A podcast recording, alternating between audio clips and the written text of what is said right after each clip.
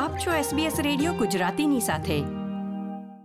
હાલમાં સિડનીમાં એક ત્રણ વર્ષનું બાળક કોઈ મોટી વ્યક્તિના સુપરવિઝન વિના કારમાં રહી ગયું હોવાની ઘટના બની હતી, જેમાં દુઃખદ રીતે તેનું મૃત્યુ પણ થયું હતું. આ પ્રકારની ઘટના ઓસ્ટ્રેલિયાના વિવિધ વિસ્તારોમાં ભૂતકાળમાં પણ બની છે, જેમાં માતા પિતા તેમના બાળકને કારમાં અજાણતા જ ભૂલી ગયા હોય અને પછી તેની બાળક પર ગંભીર અસર થઈ હોય, કે કેટલાક કિસ્સામાં તેમનું મૃત્યુ પણ થયું હોય. ઓસ્ટ્રેલિયામાં કારમાં આ રીતે બાળકને ભૂલી જવા કે તેમને એકલા મૂકવા એ પ્રતિબંધિત છે અને વિવિધ રાજ્યો તથા ટેરેટરીમાં તેની પર દંડ કે સજાનો નિયમ પણ અમલમાં છે. આ સમગ્ર વિષય પર વિસ્તારથી વાત કરવા માટે આજે આપણી સાથે જોડાયા છે ઓન રોડ ડ્રાઇવિંગ સ્કૂલ તરફથી રોનકભાઈ શાહ. આપણો સમાજ આપણી વાતો SBS ગુજરાતી. રોનકભાઈ એસબીએસ ગુજરાતીમાં તમારું સ્વાગત છે. થેન્ક યુ સો મચ વર્ષલભાઈ રોનકભાઈ, દેશના રાજ્યો અને ટેરેટરીમાં બાળકને કારમાં કોઈની પણ દેખરેખ હેઠળ એકલા મૂકી જવું એ પ્રતિબંધિત છે એ આપણે સૌ જાણીએ છીએ. પણ આ વિશે ડિટેલમાં માહિતી આપશો કે કયા રાજ્યમાં એના કેવા નિયમ છે અને જો આ પ્રકારની ભૂલ થાય તો દંડ કેટલો છે સજાની કોઈ જોગવાઈ છે? એવરી સ્ટેટમાં રૂલ્સ અલગ અલગ છે. તમે જો કારની અંદર ચાઇલ્ડ હોય તો એટલે Queensland Victoria New South Wales અને બીજા બધા સ્ટેટ્સમાં બી ડિફરન્ટ રૂલ્સ છે. આપણે એક એક સ્ટેટની વાત કરીએ તો હું તમને બે ત્રણ એક્ઝામ્પલ આપું કે જેમ કે ક્વીન્સલેન્ડ છે, તો એની child under the age of twelve જો હોય તો penalty can be from three years to seven years અને અને ક્રિમિનલ ઓફેન્સમાં બી પણ આવે છે કે જો એ પેરેન્ટ્સ કે કોઈ ગાર્ડિયન્સ એમના અનનેસેસરી એમના ઓબ્ઝર્વેશનની અંદર કોઈ એવી ભૂલ થઈ ગઈ હોય તો. એટલે you can be in the prison from three years to seven years and could be more અને એ ક્રિમિનલ ઓફેન્સમાં આવે છે. તમે વિક્ટોરિયાનું એક્ઝામ્પલ લો તો it's very similar to Queensland as well કે it can be in prison but એ લોકો એવો time frame નથી આપતા વિક્ટોરિયામાં. It's depend on the court અને again it's a criminal offence as well New South વેલ્સમાં છે તો એમાં એવું કોઈ પર્ટિક્યુલર લો નથી but it considers a parents responsibility એટલે એનો મિનિંગ એ થયો કે જો કોર્ટ એવું પ્રૂવ કરે કે પેરેન્ટ્સ રિસ્પોન્સિબલ છે એ ડેથ કે ઇન્જરી માટે, તો it can be a very severe effect it can be from again three years to twenty years in total તો રોનકભાઈ, આ પ્રકારની પરિસ્થિતિ અવોઇડ કરવા માટે એઝ અ ડ્રાઈવર આપણે શું કરવું જોઈએ? તમારી શું સલાહ છે આ મુદ્દે? There are very common rules એટલે કોઈ આપણે કોમન રૂલ્સની વાત કરીએ તો કોઈ વખતે ઘણા બધા લોકોને કે ડ્રાઈવર્સને ખબર નથી હોતી કે temperature can be double in the car compare to the outside temperature એટલે આપણે ફોર એક્ઝામ્પલ ક્વિન્સલેન્ડની વાત કરીએ બ્રિસ્બેનમાં એવરેજ ટેમ્પરેચર સમરમાં થર્ટી ટુ થર્ટી થ્રી ડિગ્રીની આસપાસ થાય છે. હવે જો તમે એ કારને તમે સીલ કરી છે because the windows are close અંદરનું temperature can be up to seventy five degrees five to ten મિનિટ્સમાં એટલું ટેમ્પરેચર તરત થઈ જાય છે. કોઈ વખતે આપણને એ ટાઈમનો એ ટેમ્પરેચરનો રિયલાઇઝ નથી થતું અને that can cause a lot of organ failure કે it can convert in to the death as well એટલે જે અમુક અમુક વસ્તુ જે છે કે આપણે ક્યારેય પણ ચાઇલ્ડ કારમાં હોય તો વી નીડ ટુ નો કે ચાઇલ્ડ કારમાં તમે કોઈ શોપિંગ સેન્ટરમાં ગયા હોય તો યુ મેક શ્યોર કે તમારું ઇનફ વેન્ટિલેશન છે. ઇવન તો તમે બહાર ઊભા છો. કોઈ વખતે ઇટ્સ વેરી કોમન હેબિટ કે આપણે એક પાર્ટનર્સ બીજા પાર્ટનર્સની વેઇટ કરે અને બેબીઝ અંદર હોય અને વી ફરગોટ કે એરકોન ઓન છે કે કઈ બી અને ચાવી અંદર રહી જાય છે. તો ઘણી બધી વખતે એવું ઇમ્પોર્ટન્ટ છે કે ચાવી બી તમારી પાસે રાખો. મેક શ્યોર તમે ગાડી ઓટો લોક ના હોય ચાવી વગર. સર્વિસ સ્ટેશન ઉપર ધ્યાન રાખવું જોઈએ. ઇવન પેટ્રોલ તમે ફિલ કરો છો ત્યારે પણ ધ્યાન રાખવું જોઈએ. એટલે ઇન શોર્ટ કે બેબીઝ કે ચાઇલ્ડ ક્યાં છે, તમને ઓલ ધ ટાઈમ ખબર હોવી જોઈએ અને કેવી કન્ડિશનમાં છે. અને આમાં એક બીજું બી છે કે આપણને ખ્યાલ હશે કે બેબી મોનિટર્સ આવે છે. અને આપણે ઘણી વખતે બેબી મોનિટર્સ રાત્રે જ યુઝ કરીએ છીએ કે જ્યારે બેબી ઉઠે કે જ્યારે બેબીનો સુવાનો ટાઈમ હોય. પણ ઘણી વખતે ઘણા બધા લોકો, આઈ મીન ફનીલી, એ લોકો ટોયસ પણ સાથે રાખતા હોય છે. એટલે એમના કીરિંગ્સમાં બી એ લોકો એવું ટોય ફિક્સ કરતા હોય. એટલે ગમે ત્યાં જાય તો એ ટોયના હિસાબે એમને યાદ આવે કે બેબીઝ કામમાં છે. એટલે it's a good habit sometime, you know, કોઈ વખતે એ ઓટો રિમાઇન્ડર કરે તમને કે બેબીઝ કારમાં પણ છે. ઓસ્ટ્રેલિયામાં આપણે બધા જાણીએ છીએ કે એટમોસ્ફિયર સતત ચેન્જ થતું રહે છે. ક્યારેક કોઈક દિવસ ઠંડી હોય તો ક્યારેક અતિશય ગરમી હોય. અને આઉટસાઇડ એટલે બહાર જે ટેમ્પરેચર હોય એનાથી તદ્દન અલગ ટેમ્પરેચર તાપમાન કારમાં હોય છે. તો કોઈ બાળક કારમાં બંધ થઈ જાય તો એની ઉપર કેવી અસર પડે? એની બોડી ઉપર કેટલું ટેમ્પરેચર પડે? એના વિશે સમજાવી શકો? એમાં એક્સ્ટ્રીમ કન્ડિશન છે તો આપણે એક્ઝામ્પલ લઈએ કે ઓસ્ટ્રેલિયા ઈ સમરમાં આપણું temperature thirty five forty degree સુધી પહોંચે છે.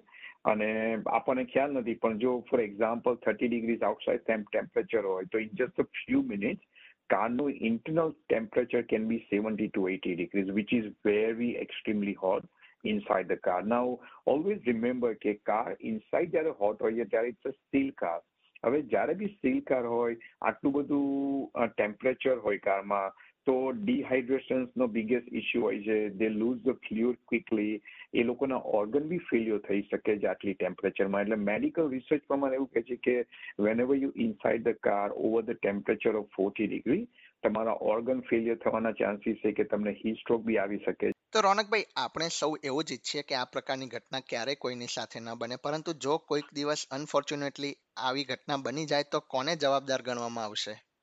જનરલી જે ડ્રાઈવર્સ હોય કે ગાર્ડિયન્સ હોય કે જે પેરેન્ટ્સ હોય, તો they are kind of more responsible depend on the child age જો child under the age of twelve હોય, તો દે કમ્પ્લીટલી રિસ્પોન્સિબલ તમારા ગાર્ડિયન્સ ડ્રાઈવર્સ કે પેરેન્ટ્સ ઉપર હોય છે. અને અંડર એઇટીન હોય, તો અલગ અલગ સ્ટેટમાં અલગ અલગ રૂલ્સ છે. પણ આવું છે કે એઝ અ પેરેન્ટ કે એઝ અ ડ્રાઈવર કે એઝ અ ગાર્ડિયન જ્યારે પણ બેબીઝ કારમાં હોય તો ઇટ્સ વેરી ઇમ્પોર્ટન્ટ કે આપણે આ જે બધી ડિસ્કસ કરી તમે કેર લો. હમણાં તમને ખ્યાલ હશે કે લાસ્ટ વીક જ જેવું તમે વસ્તલભાઈ શરૂઆતમાં કીધું કે three years baby unfortunately died in the car in a very extreme hot weather now I don't know તમને ખ્યાલ હશે, પણ એ બેબીઝ કારમાં સિક્સ અવર્સ સુધી હતું અને parents feel really bad father very upset so far એમની પર કોઈ ચાર્જીસ નથી થયા લકીલી પણ જ્યારે એમણે બેબીને ડ્રોપ કરી they had two babies in the car હું just I like to share just a quick one minute example here કે જ્યારે બે બેબીઝ હતા એક બેબીઝને એમણે ચાઇલ્ડ કેરમાં ડ્રોપ કર્યું, બીજા બેબીઝ કારમાં હતા. એમને ખ્યાલ ના રહ્યો કે બીજું બેબીઝ કારમાં છે અને he was working from home તો જ્યારે ઘરે પાર્ક કરી ગાડી it was hot weather outside છ કલાક સુધી બેબી હતું ને અનફોર્ચ્યુનેટલી ધ બેબી ડાઈડ એટલે the father you can imagine કે જે ટ્રોમેટિક સિચ્યુએશન જે થાય, કે જે એમની પોતાની સાથે રિયલાઇઝ થાય, તો you know the life can be so stressful even after incident happen એટલે અમુક નાની નાની વસ્તુ છે ને કે એનું ધ્યાન રાખવાની બહુ જરૂર છે. છેલ્લા કેટલાક સમયમાં આ પ્રકારે કારમાં બાળક રહી ગયું હોય અને અંતે એનો બચાવ પણ કરવામાં આવ્યો હોય એવી ઘટના પણ બની છે. આ ઘટના કેમ બને છે? એના મુખ્ય કારણો કેવા હોઈ શકે? મેઇન રીઝન્સમાં વત્સલભાઈ એવું છે કે તમે કોઈ વખતે બહુ તમારું મેન્ટલ સિચ્યુએશન બહુ સ્ટ્રેસ્ડ હોય. જેમ કે હમણાં જ મેં એક્ઝામ્પલ આપ્યું કે તમે બહુ રશ કરો છો એક બેબીઝને ચાઇલ્ડ કેરમાં ડ્રોપ કરવા માટે. તમારા માઇન્ડમાં you have so many things to work on for the rest of the day તમને એવું લાગતું હોય કે હું બહુ ઉતાવળ કરું છું. તમને એવું લાગે કે તમે થાકી ગયા છો. Sometime you know it can also affect your alcoholic or drug habits as well તમે મેડિકેશન્સમાં હોવ કે તમારું મેડિકેશન્સ બોડીમાં ઇનફ ના હોય દેર આર મલ્ટિપલ થિંગ્સ કે જે સ્ટ્રેસ ફેક્ટર્સ ને બધું એ બહુ કન્સિડર કરે છે. એટલે જ્યારે પણ આપણે બેબીઝ કારમાં હોય ને વેન યુ આર ડ્રાઇવિંગ તમારું કોન્સન્ટ્રેશન કમ્પ્લીટલી એની પર જ રહેવું જોઈએ. વી નીડ ટુ નો કે how many passengers are there in the car as well અને એક બીજી બી વસ્તુ છે કે જ્યારે બેબીઝ સાથે કારમાં હોય તો યુ નો આપણે લોકો વાત કરીએ કે ચેટ કરીએ કે તમે એમની સાથે કઈ સ્માઇલ કરો કે કઈ સ્ટોરી ટાઈમ કરો કે just general discussion you know એટલે તમે દસ, પંદર, વીસ મિનિટ સુધી કઈ તમે અવાજ ના કર્યો ગાડીમાં તો જસ્ટ ચેક કે યુ નો વેધર બેબીઝ કે any other passengers are okay તો એ વાતને તમને બી ખ્યાલ આવશે અને તમે જો ડ્રાઈવર હશો તો you don't get tired as well તો યુ નો તમારું એટમોસ્ફિયર બી એટલું ફ્રેન્ડલી હશે. રાઈટ અને આપણે ટ્રાફિકની બદલાતી સિચ્યુએશનમાં આપણે એ પણ ના ભૂલી જઈએ કે બેબી કારમાં છે. સો ટકા સાચી વાત છે. અને એમાં એ જ ઇમ્પોર્ટન્ટ છે કે કોઈ વખતે તમારું માઇન્ડ છે traffic stress so many different factors હોય છે કે આપણને કોઈ વખતે ખ્યાલ નથી આવતો કે આપણી પાછળ કોણ છે.